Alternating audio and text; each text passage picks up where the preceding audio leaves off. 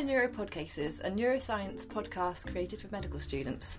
To get the most out of this episode, we recommend downloading the supplementary case notes, which are available on Vital.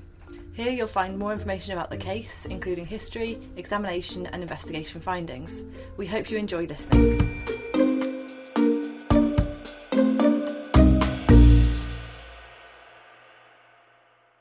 Hello, my name's Sarah Healy. I'm one of the neurology registrars working at the Walton Centre. I'm here today with Dr. Davies, consultant neurologist. Hi Um, there. Hi, and we're going to discuss uh, an approach to a confused patient on the ward. Okay. So, Dr. Davies, from F1 all the way up to consultant, you might be asked to um, come and assess a confused patient. How do you go about it? Okay. So my first thought really is what does that word confusion mean? And it can mean lots of different things. Uh, in fact, there's a whole whole range of causes of confusion or impaired cognition, and they don't all begin with a C. They all begin with a D. Next letter along. So the most obvious, I suppose, is a delirium or an acute confusional state, and, and perhaps we'll come back to that one. Um, but the first D to distinguish from delirium is dementia. And of course, what that implies is impairment of cognition, generally more than one domain of cognition, and that that impairment is progressing gradually rather than rapidly. Uh, so that's the distinction between dementia and delirium. Dementia occurs much more gradually. Uh, and then the other point about a dementia, of course, is that it's meant to include more than one domain. So not just memory being affected, not just language function, but more than one domain. The next D to think about would be a deficit, a focal deficit. So this is just one domain of cognition being affected. And of course, the classical one to think about would be another D, which is a dysphasia. So someone with a receptive dysphasia, a Wernicke type dysphasia, um, might come across to someone who's inexpert uh, as as a confusion. So so these are people who kind of talk gobbledygook and who don't understand what is said to them. Although actually, if you can manage to communicate non-verbally, gestures and so on, their abilities uh, and their coherence is better than someone who is delirious uh, or, or demented in, in, in general. So, so that's an important one not to miss a focal deficit, and in particular, a receptive Wernicke type dysphasia. A couple of others to mention for good measure straddle the, the boundary between neuroscience and psychiatry. So, of course, uh, delusional disorder, uh, thought disorder, that, that can represent a form of confusion, uh, and you know there are certain distinctions from delirium. So, in a thought disorder, generally alertness is preserved, whereas alertness may be impaired in delirium, and they may have hallucinations. But of course, in a primary psychiatric delusional disorder, the hallucinations would generally be in the auditory modality rather than in other modalities such as the visual modality a little bit more esoteric, of course, you can have so called depressive pseudo dementia, pretty unlikely in the ward setting. The other cause of impaired confusion, uh, impa- impaired cognition, of course, is that someone's cognition never attained a high level developmentally. So, uh, cognitive or learning disability, again, not likely to be directly relevant in a in a ward uh, setting. And finally, uh, I'm going to use the D word dissociation.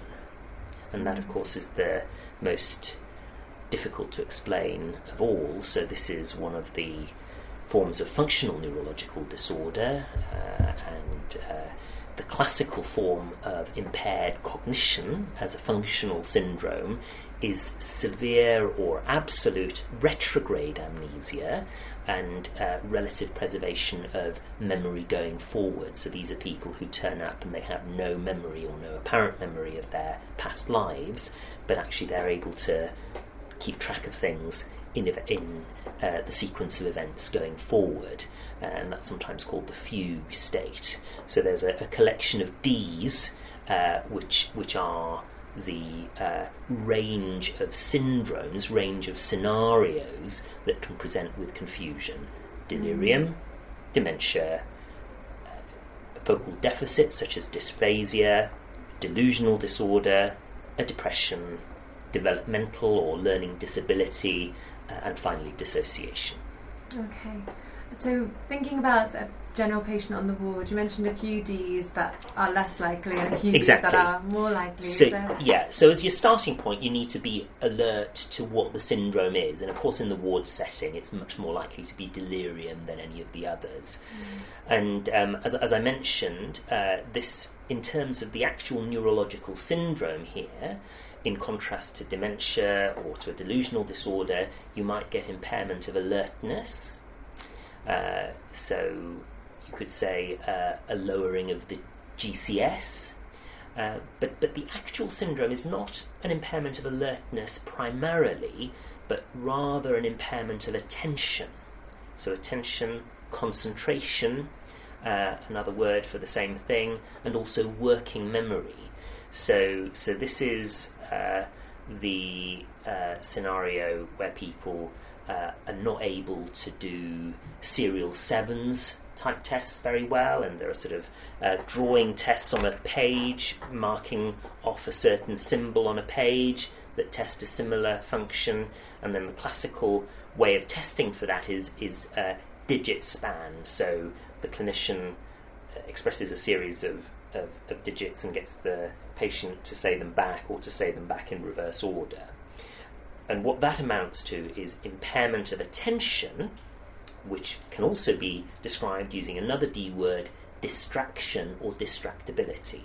So, delirium, in terms of what it is, how the patient is in terms of their neurological function, is a syndrome of distractibility.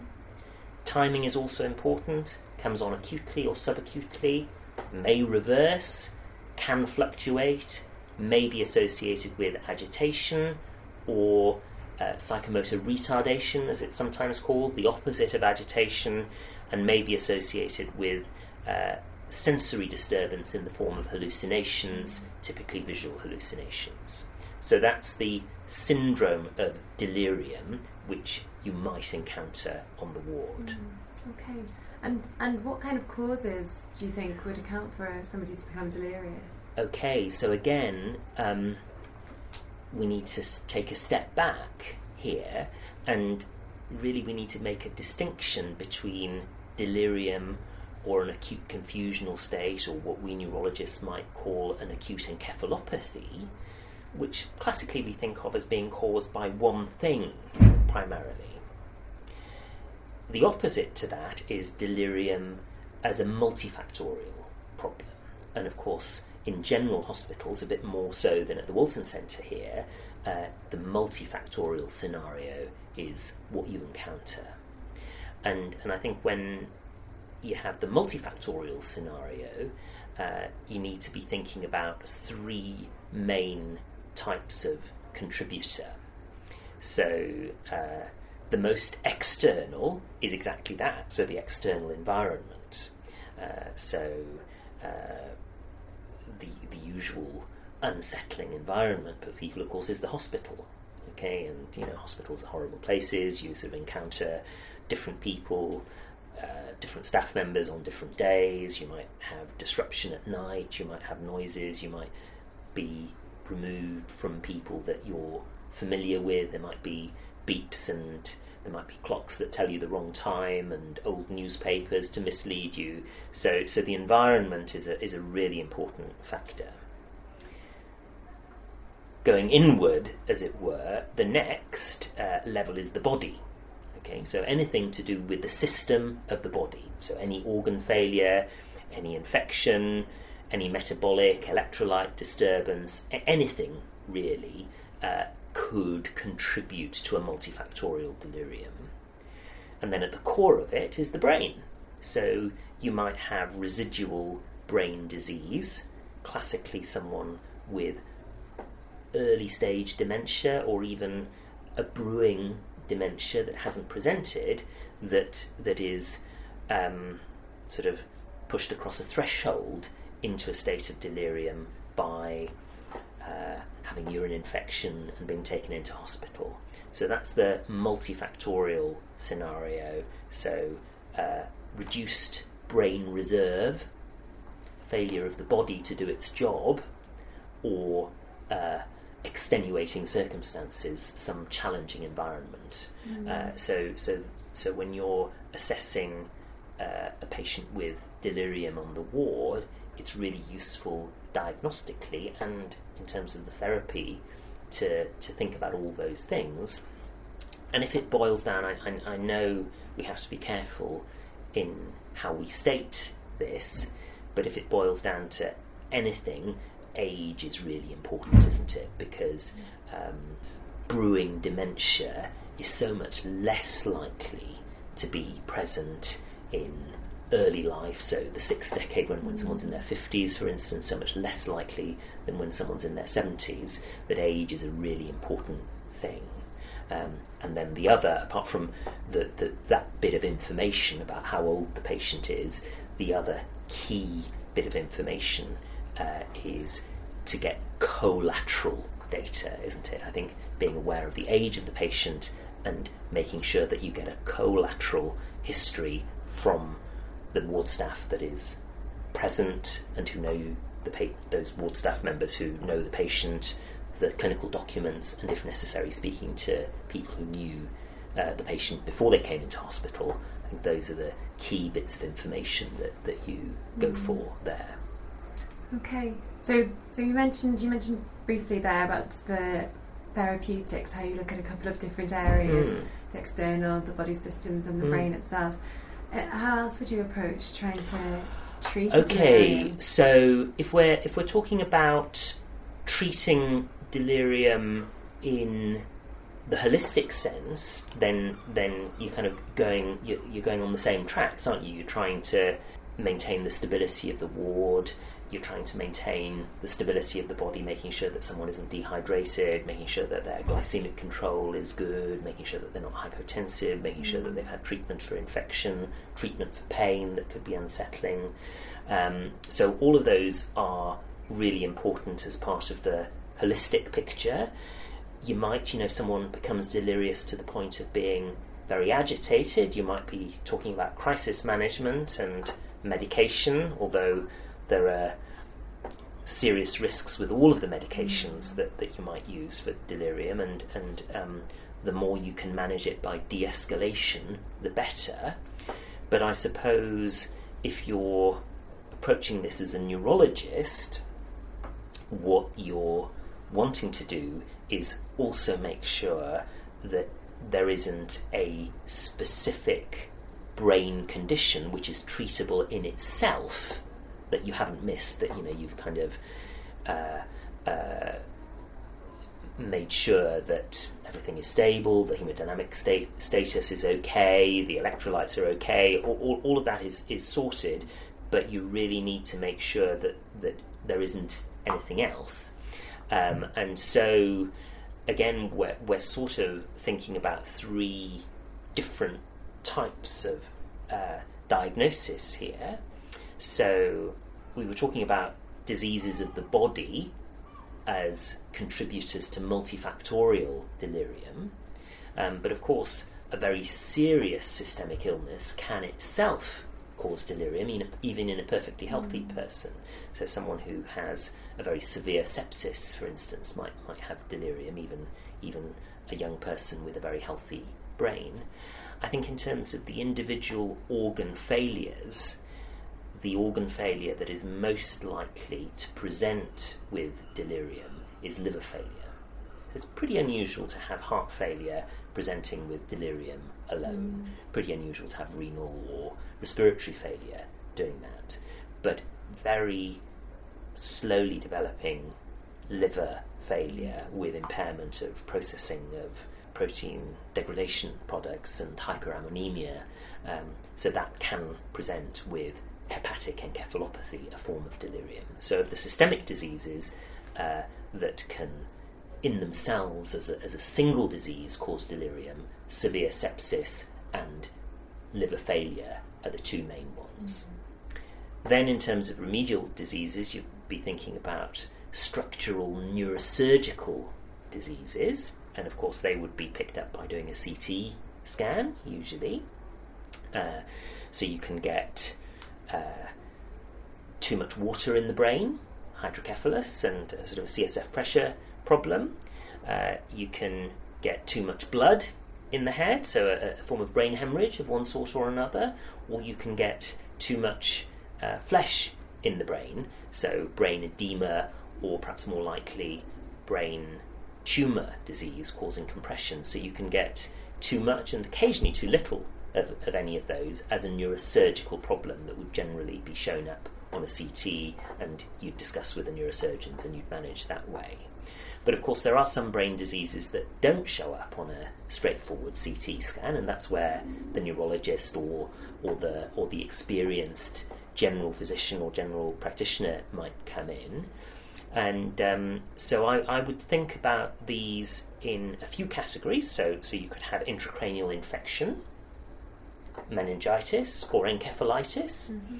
Um, so, of course, um, you're more likely to get delirium and less likely to get headache and meningism with encephalitis with with encephalitis and the other way with meningitis but but you will get both with both um, and meningitis obviously more likely to be associated with bacterial infection and so a wider range of antimicrobial drugs to consider but the big uh, anti microbial agents to be thinking about in an encephalitic illness, of course, is acyclovir used to treat herpes simplex viral encephalitis, which is by far the most severe of the common forms of viral encephalitis. Another serious brain disease that doesn't appear on a brain scan would be uh, low grade epilepsy in the brain without outward convulsion, and, and that might need to be treated with a phenytoin infusion or other treatments for status epilepticus. This would be non convulsive status epilepticus. The next one uh, to be aware of and not to miss is, is a, the metabolic one. Um, so, hypoglycemia, not to miss. Um, but obviously that's usually picked up on basic tests. But the, the pair with hypoglycemic, hypoglycemia that's really important is um, reduced thiamine, so Wernicke-Korsakoff syndrome, and people, ironically, people with hepatic problems, especially in the context of alcohol use, might have hypoglycemia, but they might also be depleted of micronutrients like thiamine, and you can trigger thiamine depletion by giving a carbohydrate load, and that can cause mm. uh, an acute Wernicke encephalopathy, which must be treated straight away. And then just the two forms of vascular disease that would be medical rather than surgical that could cause a delirium, I would say would be venous sinus thrombosis, cerebral venous sinus thrombosis. Mm. Another emergency that could pre- present with an encephalopathy needs anticoagulation. And last of all, not so typical to present with an encephalopathy, but basilar artery thrombosis, so not a uh, hemispheric infarct where you get a focal deficit rather than a confusion usually, but but a but an arterial occlusion that causes dysfunction of the deep parts of the uh, the diencephalon and midbrain uh, and the deep part of the cerebral hemispheres. Um, would be occlusion of the of the basilar artery, and nowadays we do kind of interventional treatments, or not me, but the people who have that skill for those patients.